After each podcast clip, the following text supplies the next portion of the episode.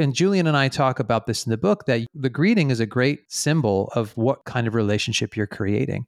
Communication is not just about transferring information from one place to another. It's about creating a relationship. So the way you establish a connection and greet people is the first sign of the quality of relationship you want to create with others. This is the E R P Organizational Change Journal podcast, brought to you by Nestle and Associates, a Newport Beach, California-based E R P organizational change management firm serving the private equity industry.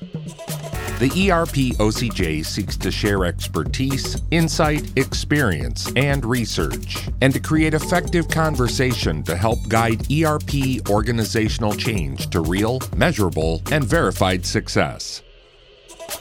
And now, here's your E R P expert and host, the founder of Nestle and Associates, Doctor Jack Nestle. Hey everyone, Jack here. In this episode, we will discuss Positive Communication for Leaders, which happens to be the title of our guest's new book.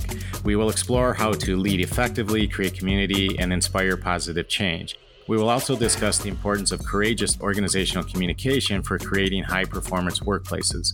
Let's examine the benefits of positive communication for leaders and courageous communications for employees, leaders, and organizations.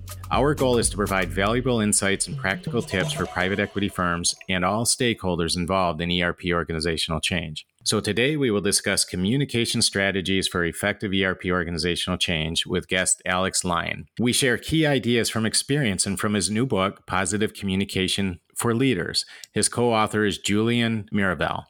Alex is a leading expert in workplace communication with over twenty years of experience in coaching, speaking, and conducting workshops for companies such as Nike, Google, Visa, and McKinsey. He is a communication professor at the State University of New York, Brockport, and he is the author of the book, Case Studies in Courageous Organizational Communications, Research and Practice for Effective Workplaces. He has also published numerous articles on workplace communication, and he has a popular YouTube channel with over four hundred forty thousand subscribers. Please welcome our guest, who will share insights and strategies for creating a culture of courageous communication and effective leadership communication in the workplace. From Rochester, New York, Alex, welcome to the show. Hey, Jack. Thanks for having me. It's a pleasure to be here. You bet. Uh, thank you so much for your time. I'm a huge fan of your work and your new book, especially, which I can't wait to get into and, and share some of that with our listeners. Uh, but Alex, before we get started, can you tell our listeners more about yourself? Sure. I'm essentially an academic at heart. I've been teaching college at the graduate and undergraduate level for over twenty years. And back in the day when I was in grad school, I started consulting with a firm in Los Angeles part-time, and I've been doing that ever since as well, doing professional speaking, coaching, consulting. And as you mentioned, I'm a, a YouTuber, a YouTube creator, I guess they call it now. So yeah. I'm having a ton of fun doing that. I've been doing that for about seven years, and it's just a great way to get the message outside yeah. of the classroom and into the eyes and ears of people all over the world. Yeah, absolutely. And highly recommended. And we will definitely include a link to your YouTube channel in our show notes uh, for sure. Well, Alex, uh, thank you. I'm so excited to have you on today. And I, I know your expertise in, in organizational communications and leadership will provide our listeners with great insight. So I, I'm really looking forward to it. Listeners, all of us here at the E R P O C J hope you find this podcast useful as we share lessons learned, discover best practices, and explore the human element components of E R P organizational change. Please stay with us till the end. Alex will give us his actionable golden nugget of advice based on today's conversation. Our conversations here on the E R P O C J are built around the listen and learn approach. It's when you apply what you've learned that you begin to move the needle forward. So let's dive in. So, Alex, um, I would like to touch on some ideas in your first book, uh, if you don't mind. And that was a courageous organizational communication case studies. And we'll share a link to that as well. Uh, and then I'd like to dive into some questions around your new book that was just released, which I think is, is just fantastic. And that's Positive Communication for Leaders, Proven Strategies for Inspiring Unity and Effecting Change. So, Alex, if I may, I, I want to share with our listeners some of your insight around the importance of courageous communication. So can you tell us more about your communication-based model of courage and what that's all about? Yeah, it really is a communication-based model of courage. So we're all familiar with the basic idea of courage. Sometimes there's something difficult you have to do. It's challenging. You have to go against the grain for whatever reason, and you've got to muster up some courage to take action. So the same principles apply to communication. In the workplace, there are norms and even what you might call, quote, best practices that sometimes in the end, we find out they're not all that good for the organization's long-term health and effectiveness. And so courageous communication is setting up four key communication practices that help people speak up against sometimes the norms that are there and the tradition that's there and the cultures that's there, and to help the organization turn a corner and become more effective. So it takes courage to speak up and to go mm-hmm. against things. No one likes to be that, you know, there's the old expression, the nail that sticks up is the one that gets pounded down. So the, these are the kinds of practices that will ultimately make things better for everybody, but they're a little challenging to do. Yeah. And Alex, can you share how can leaders encourage and model courageous communication in their teams? Uh, can you just provide some general practical tips uh, to our listeners on that point? Yeah, we could go into a lot yeah. of it. I, I guess I can give you the four key behaviors sure. that yeah. we break down, then we can go from there. Sure. The first tension is between the tendency for leaders to have controlling communication versus collaborative communication. So the case studies are both cautionary tales and success stories about organizations who struggled with control, because uh, that often can squelch innovation and make it very difficult for anything to get done when when systems are so controlling that their people can't thrive. That's not good. So I advocate moving toward a more collaborative approach to generate new ideas, to innovate, to move more quickly. So that's the first communication behavior. The second one is balancing all of that top-down communication with bottom-up communication. There's plenty of top-down communication. We get inundated with emails, with notifications, with reminders, with meetings, and we need all that, I understand, but there are very few systems typically in organizations to solicit and move communication up the chain of command. I'm thinking about the two NASA shuttle explosions, like the people at the bottom un- totally understood the difficulties, the problems, and they couldn't get anyone to listen. They had no channel of communication to pass their important information upward. So balancing that top down with upward.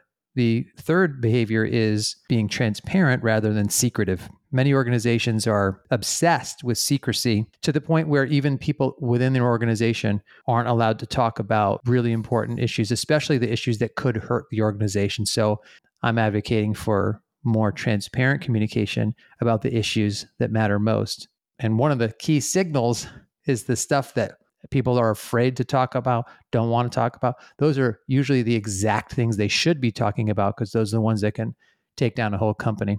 And then the fourth behavior is a tension between being more engaging versus the tendency for the communication in most organizations to be impersonal. Everything's automated. We're always talking to chatbots and robots. But how can we communicate and connect more on a personal and engaging interpersonal level so that we connect as real whole human beings rather than just a person in a role communicating with another person in the role? And that's the end of it. So those are the four key behaviors that take some courage. Great. Well, thank you. Alex, what would you say in your experience, what are some of the biggest challenges and barriers that organizations face in promoting open and honest communication and trying to implement those behaviors? There are numerous uh, obstacles to that. One of them is the experience where you say, you try to say something new and you get hit back with some version of, well, that's not the way we do things around here. Or we tried that once and it didn't work. You know, there's that yeah. culture that has a momentum, and saying something fresh in that conversational stream is really difficult. And then the other obstacle, of course, is just anytime anytime you suggest change or something new, it takes a little while for people to get used to it. So there's, and, and that's a, even on our best days, right? We have to really think about what we want. So open communication, people get challenged. Oh, we're out of our comfort zone. We've never done that before. And that's just at a personal level. And so a lot of it is, I have found a lot of it is that it's really not about the organization itself. It's usually about the people. So let's say someone has a control issue. They're a very micromanaging manager. Chances are that person is a micromanager uh, in their personal life too, as part of their personality, but then they bring that to work and they act as if it's a function of their role. It's almost yeah. like they use the organization's goal to, to justify mm-hmm. micromanaging, when really it's just them. It's just them as a person. So that's another obstacle, the personal side of it, which we sometimes confuse with an organizational priority. Well, thanks, Alex. So you just shared with our listeners this idea of communication-based model of courage. You then shared some behaviors on modeling that courage. And then you also shared some of the biggest challenges and barriers. What would you say, uh, I guess, lastly, on this topic of, of courageous communication, what would you say is how can individuals, you know, how, how can Jack Nestle in the workplace approach difficult conversations or conflicts with courage and empathy? I mean, do you have any uh, tips and pointers for our listeners as far as individually what you can do to take responsibility and ownership and and help create that positive culture of courageous communication? Yeah, there the four behaviors I think anybody can do: more collaborative, mm-hmm. be more. You could solicit upward communication or make a way to pass it up. You can be more transparent and you can be more engaging. That can start at the one-on-one level. And indeed, I think that's the best place to start. Start within your department, start within your one-on-one conversations. It's really difficult to institute these organization-wide, system-wide, but you can start on your own team and make it normal. You know, make it natural to have, for example, transparent conversations about difficult issues. Start sharing some of the difficult issues and and don't make it seem like you're breaking some taboo. You know, just have the conversation like, hey, there are a couple of things we need to address. And talk about them more openly, see how it goes. Talk about some other things more openly, see how it goes. And then people will become accustomed to doing it. It's got to start somewhere though. There's the old, you know, you can you can wait and try to convince everybody that the top-down hierarchy to say, well, this is a whole new thing. But really, you can do these four behaviors in the midst of even the strictest bureaucracy. Yeah, great insight.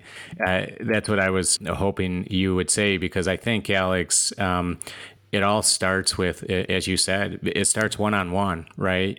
And so I think if you were to write and reflect upon those four behaviors and, and be intentional and deliberate and then get feedback, you know, so maybe you find some internal mentors or, you know, internal colleagues and, and you just share, as you'd mentioned, you share those behaviors and you just have those conversations, you know, so maybe, maybe that's how it starts internally. And as you said, uh, it could be hard to implement organizational wide, but again, it starts at that individual level, right? And I think that, you know, kind of that that grassroots level, I guess I would say, where you start with the individual, and as individuals within an organization, you have responsibility, you know, you you have ownership and commitment to improving your workplace and creating that culture of, of courageous communication.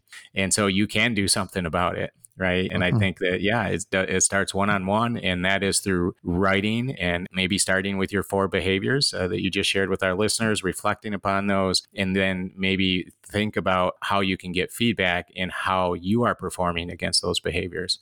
Mm-hmm. Is that something that uh, makes sense for our listeners? Yeah, that's a, you said it better than I could. Start where you are, start within your own sphere of influence.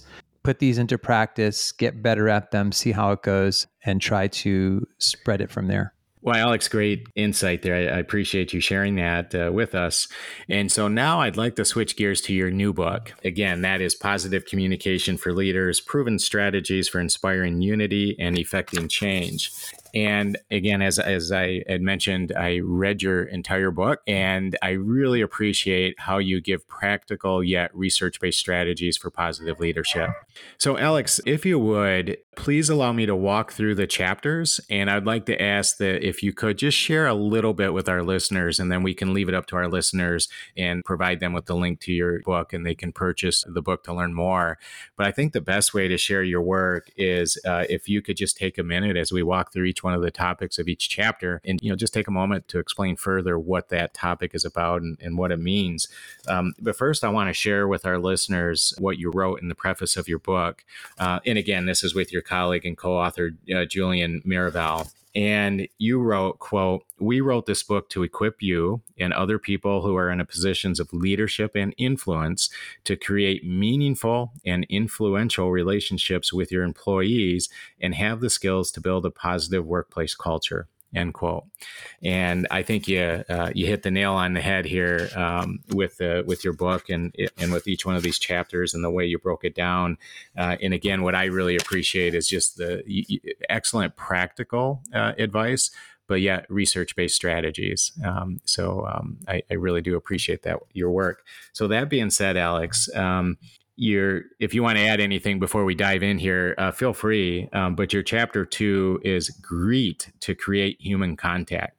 What do you mean by that, and why is that so important? Well, one of the things that we learned, and that my co-author Julien articulated in one of his earlier books, is that every culture in every part of the world has greeting rituals.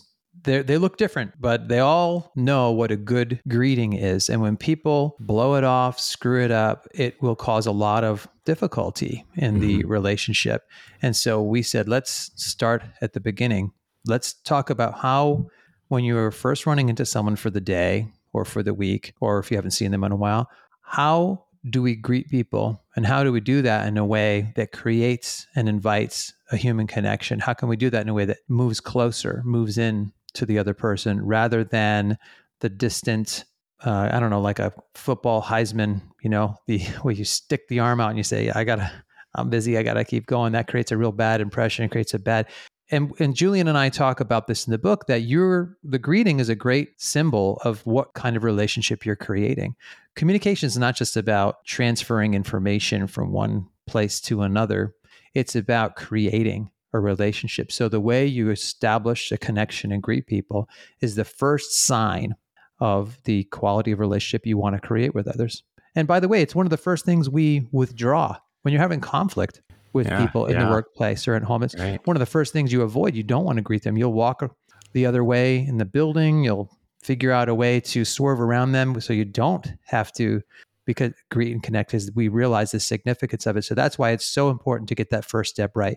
Greet them. How you doing? How's everything going? How was your weekend? Make some small talk. Open a channel of communication, and that leads to lots of other work and task related goals yeah. that you can move to from there.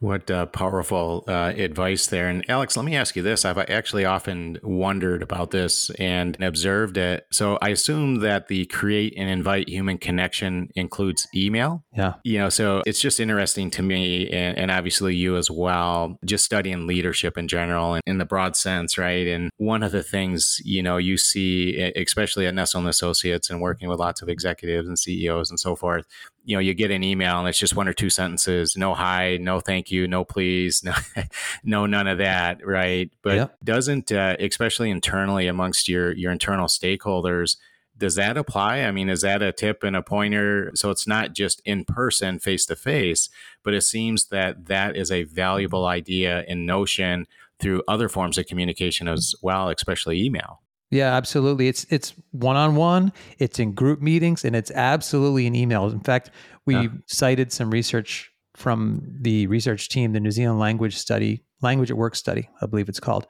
And they did a, an audit of emails, and they found that cultures, workplace cultures that had difficult, toxic atmospheres had no greetings and no sincere closings in their emails. They just said, the meeting is at five o'clock. But Is the organiz- right? yeah, but the yeah. organizations that had great cultures, some of the best places to work, when they examined their emails, they would say, I hope everybody had a good weekend. I'm so excited to get back to work. By the way, our meeting today is at five. Mm. Warmest regards, Alex Lyon. And mm. the question is, you know, are, is the culture creating these warm greetings, or are the warm greetings helping to create the culture? And it's a little bit of both, but one thing is for certain, you have to, if you're already in a toxic culture, you have to break the cycle. You have yeah. to try. And yeah. this is a great intervention, a great inroad to change things, to begin to turn the corner and connect. Yeah. Well, that's fascinating. I'm going to have to, because it is a topic I've often wondered about, but really never dug into. Uh, I'm going to have to grab that paper and uh, share that out as well on, in our show notes. Sounds like a fascinating piece of research. Yeah, we do cite it in the book to make it easier on you. Good. Perfect. So Alex, uh, tell me more about your third chapter, Ask to Discover the Unknown. I mean, when it comes to positive communication, why does that matter? Well, it's especially important for leaders. When we ask questions, especially questions of our peers and our followers, we are getting to know them. We're discovering things that we would not have known about them otherwise. And If you just think at an interpersonal level, now you're a, a podcaster, so you understand the value of asking questions, but you know, most people in everyday life don't even realize they're supposed to ask questions to get a conversation going. If you've ever been part of a really boring conversation at a party or something, it's usually because everybody just keeps telling long drawn out stories because they think they're there to entertain everybody. But really the best conversations come from questions, back and forth, dialogue. And as a leader, you can begin asking more questions and drawing out the people around you, getting to know them. And as a leader, that helps you understand their needs more effectively.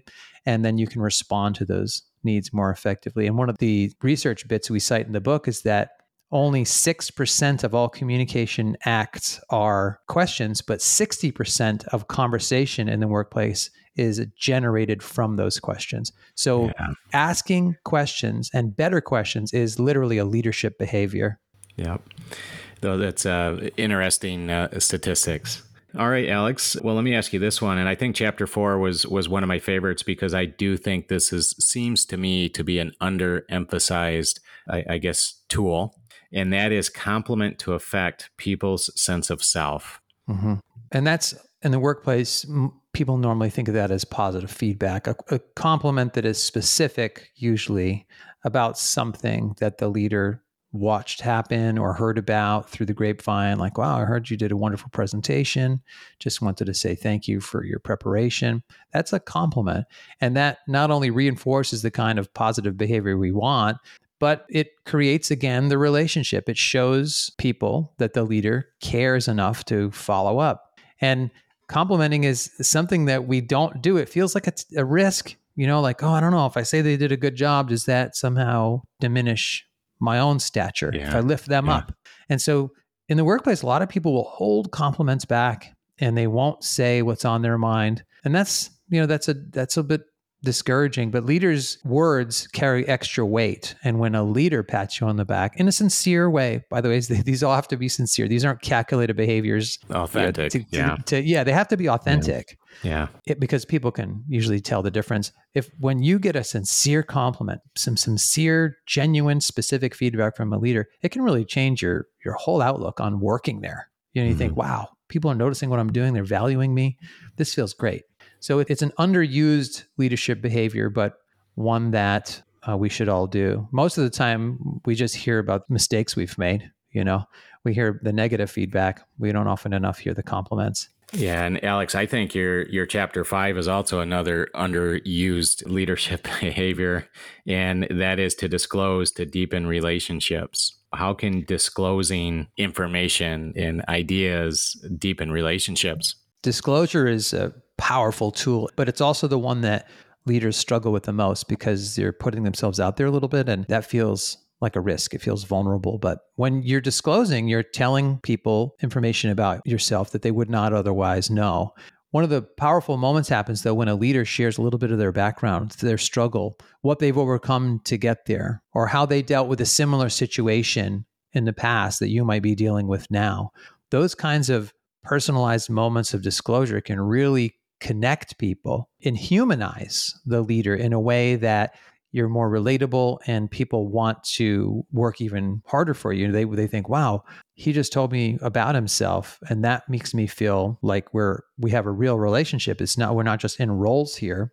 And then they're going to step up for you. They're going to feel like, oh, he knows, he understands me, she understands me, and there's that beginning of the empathy process happening. And this is, by the way, the, the closest thing in my field. I, I've been saying lately that this is like a magic wand. You, perhaps you've felt this, Jack. So someone tells you something about themselves, and then you feel a freedom to, or even an obligation to share something similar, yeah. right? They tell you about their life, then you feel like, oh, I should tell them about my life. Yeah. That's like a magic wand, disclosure. And then the other half of the magic wand is reciprocity. Yeah. So that, that's a mutual exchange. And when we disclose in the workplace like this, it really does create a bond where you feel like you've exchanged gifts and your relationship has been solidified.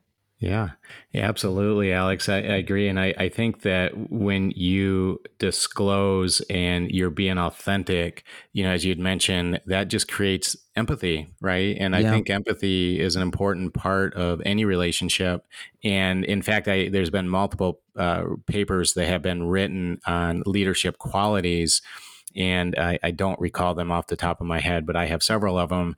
And a couple of the the top two, I guess, um, uh, factors for leadership are the very topic in which you're an expert at, and that's communication.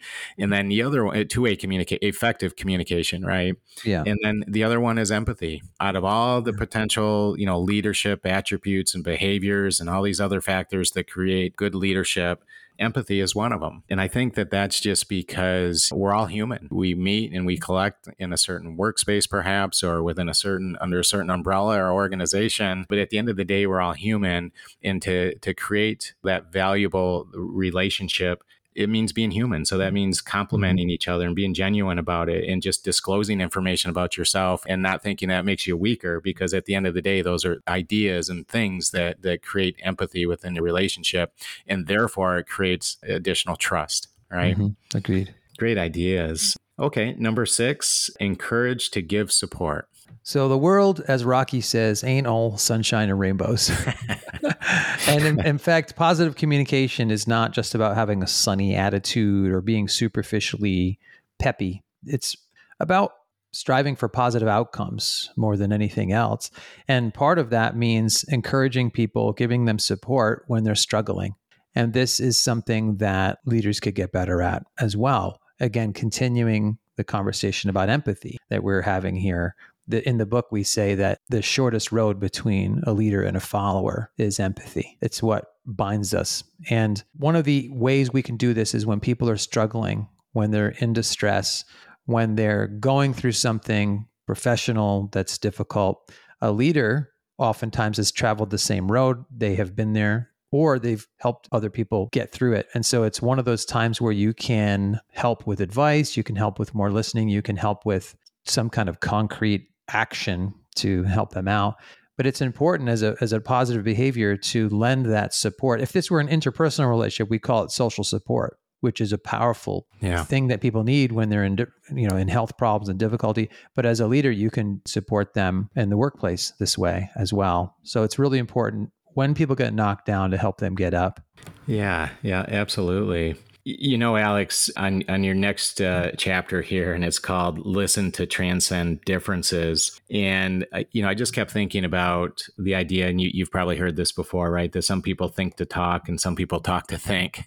Right. And and right. I think that's true, right? I mean, how many times have you maybe been in a meeting or a board meeting or just in, in a, uh, you know, some sort of conference or whatever? And, and I think there's some truth to that. But, you know, at the same time, listening is an art, right? It takes practice. It takes being deliberate. And especially perhaps for those folks that talk to think. But I think this idea of listening, not just talking, but listening and listening carefully and deliberately to transcend differences is a very insightful idea. Can you share more about that with our listeners? Yeah, sure. I mean, the, the, one of the things that leaders know as they move up is that the higher they go in an organization, the more time they'll spend listening. When you're an individual contributor, you certainly listen a lot as well, but when you're a leader, everybody's coming to you all the time with their problems, their struggles. You're attending meetings constantly. You're always listening to people. Some of the leaders are known for their public speaking, but what you don't see behind the scenes is they're listening most of the day. So it is a leadership behavior, first and foremost, that anyone has to adjust to and get ready for. And then it depends on how well you you do it. And in the book, we talk about the basics, which is, you know, putting your phone away, uh, pushing away from your devices, really connecting, leaning into the conversation literally and metaphorically.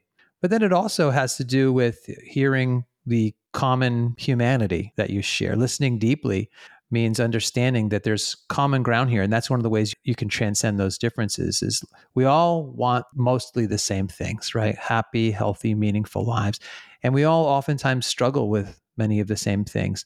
So listening for that deeper level is really the key. So we're not really talking about comprehensive listening, like where you're trying, like learning like a student, taking good notes from a teacher's lecture. We're talking about how you listen to what's beneath the surface when you're in leadership position.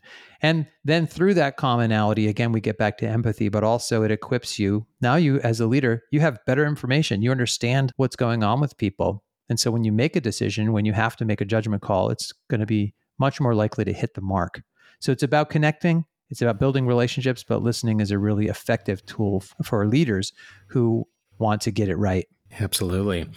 So, Alex, do you have uh, for any of our listeners, you know, any any employees in the workplace, like just a couple of good tactical items they can do to improve their listening skills? Yeah, well, I mentioned a couple a second ago, but one of the biggest things you can do is just commit to listening and get rid of anything in your way that might stop you, like your phone, like a screen. Yeah. You know, shut the door if there's someone's uh, jackhammer out there, or close the window so the lawnmower doesn't bother, and really just focus, give the person your undivided attention.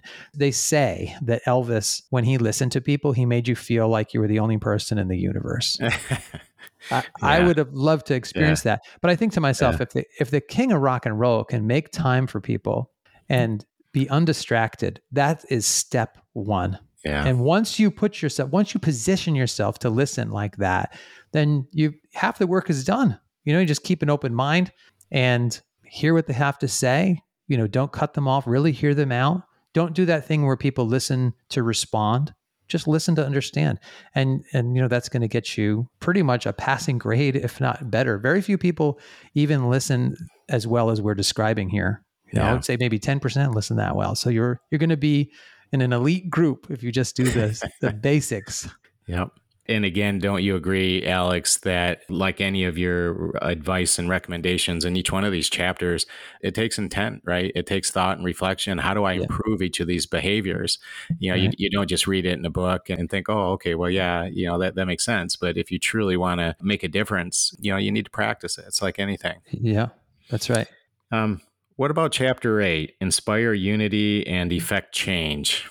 Well, that's where we bring it all together and we say, okay, you know, we've laid out the principles. Now let's take a long-term approach and put this into practice. And the easiest way, and we've been, you know, doing talks on this and meeting with clients, and the easiest way that they seem to appreciate is where you say, just work on one behavior per day. So let's say Monday, you just work on greeting people really well. And you mm-hmm. don't worry about the rest. Just work on greeting. Tuesday, ask more questions. Even if you ask four or five better questions on Tuesday, give yourself a check mark. On Wednesday, compliment. Give a couple of specific pieces of feedback. And you just cycle through these one per day. Make it really easy. And in the in the book, that chapter is really about creating a communication plan that does exactly this. Just chart out a path to work on these and get some repetitions in so that they become, and just keep cycling through them in, until they each become second nature. And and that's really something I appreciate about, and that's exactly precisely what you do in your book, right? Is you, you take these yeah. known research-based ideas and you make it very practical for your, your readers. Uh, so I appreciate that. Well, Alex, it's been a fun conversation. Uh, thank you for sharing some of your work with our listeners. And I do realize we just scratched the surface. And, you know, I, I do appreciate you joining us today to share some of the, the basic ideas behind each chapter. And I really do encourage our listeners to check out your book. There's so much more in each chapter. And I think Alex just kind of laid out the, some of the some of the basics. But uh, Alex, lastly, my one more question for you here is in terms of organizational change or, or E R P organizational change success and knowing what you know about leadership and communication, what is your golden nugget of advice for our listeners based on today's conversation? How would you distill and articulate this conversation into one last little golden nugget? I would say, contrary to what a lot of people believe, I think it really all comes down to the human equation, relationships. And that we can surround ourselves with all the best systems and all the best processes. But when it all comes down to it, when we look back at our career, we're going to remember the relationships. We're going to remember the people we worked with. We're going to remember the times we shared. And so this book is really about helping to create better relationships so that we have fond memories to look back on. Great insight. Well, thank you for that, Alex. That's a, a great piece of advice and, and insight. Listeners, as we know, effective communication is crucial for creating high-performance workplaces and adopting a culture of courageous and effective communication. Effective communication can bring many benefits for employees, leaders, and organizations. We encourage our listeners involved in E R P organizational change to take the insights and strategies shared in this episode and in Alex's new book and apply them in their respective workplaces. Remember, it's not just about learning, but it's also about taking action and implementing what you've learned to drive the change. Alex, thank you so much for your time today. Uh, we really appreciate your dedication to your trade. We appreciate your work. Uh, we appreciate your dedication to your academic endeavors and teaching. Um, but please tell our listeners one last thing before I let you go. Tell our listeners how they can get in touch with you and how they can learn more about your new book. Well, we have a website for the book. It's called positive communication for leaders dot com. So you can check it out there. And also, if you happen to be on LinkedIn, that's where I enjoy connecting with people most. Super. Well, Alex, thank you again, sir. When's your next book coming out? I don't know. That's a that's a inappropriate question, Jack. I'm still I got P T S D from writing this one. Exactly. uh, well, Alex, thank you so much, my friend, and uh, keep in touch. And looking forward to uh, uh, keeping in touch with your work and, and sharing that out with our listeners. So, thank you so much. Thank you, Jack. Thanks for the great conversation. You bet. Thank you for joining us for today's episode of the E R P O C J podcast. This podcast is intended as a forum to study, share, and discuss E R P organizational change successes and challenges. We discuss the people, process, and technological components of E R P organizational change by drawing on knowledge from extensive research, collaborative learning, and practitioner expertise and experience. We are incredibly grateful to have friends, colleagues, and mentors join us in our podcast as we seek to promote, connect, and foster relationships in the E R P organizational change community and contribute to its success by bringing research and practice closer together. We want to make sure this is the most useful and insightful E R P podcast you listen to, and we'd love your help in doing so by leaving us feedback and a review. A great place to do so is at Apple Podcasts. Just click on the Listen in Apple Podcasts link, then click Ratings and Reviews, and let us know your thoughts. You can get more info about the show, including show notes and episode highlights for this and all of our episodes by visiting nestle and associates dot com and clicking the podcast option. Please join us again next week as we discuss the latest E R P organizational change research, practice, and stories. And don't forget to follow us on social media, hashtag the E R P O C J. Thanks again for listening. Have a fantastic week.